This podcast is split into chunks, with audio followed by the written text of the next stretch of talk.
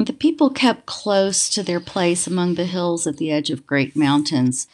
We chose to learn to understand this place and all it might contain. The pounded seeds of much grass were also used among the people as sustenance. We continued in our manner of encouraging seeds of all kinds.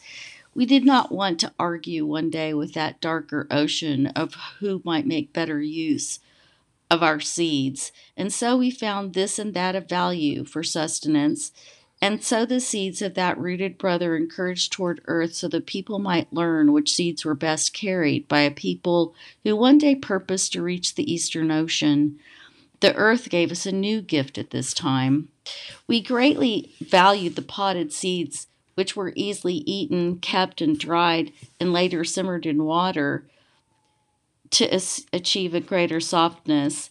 We were such a people who could encourage seeds towards earth and we found a smaller seed in a larger pod.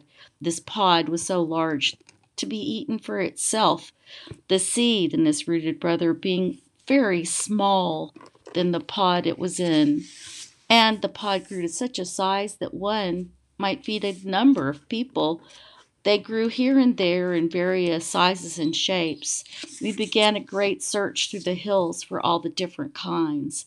They grew on vines, yet these vines didn't climb because the pods were so great as to disallow it. So, between one thing and another, we began to devise different ways in which these rooted brothers of different natures would live together with the people in mutual continuance. Appropriate ceremonies were also devised in which these rooted brothers and their fruit became one with the people and traveled always with us none of the people would walk out from our center place any more without these seed sisters.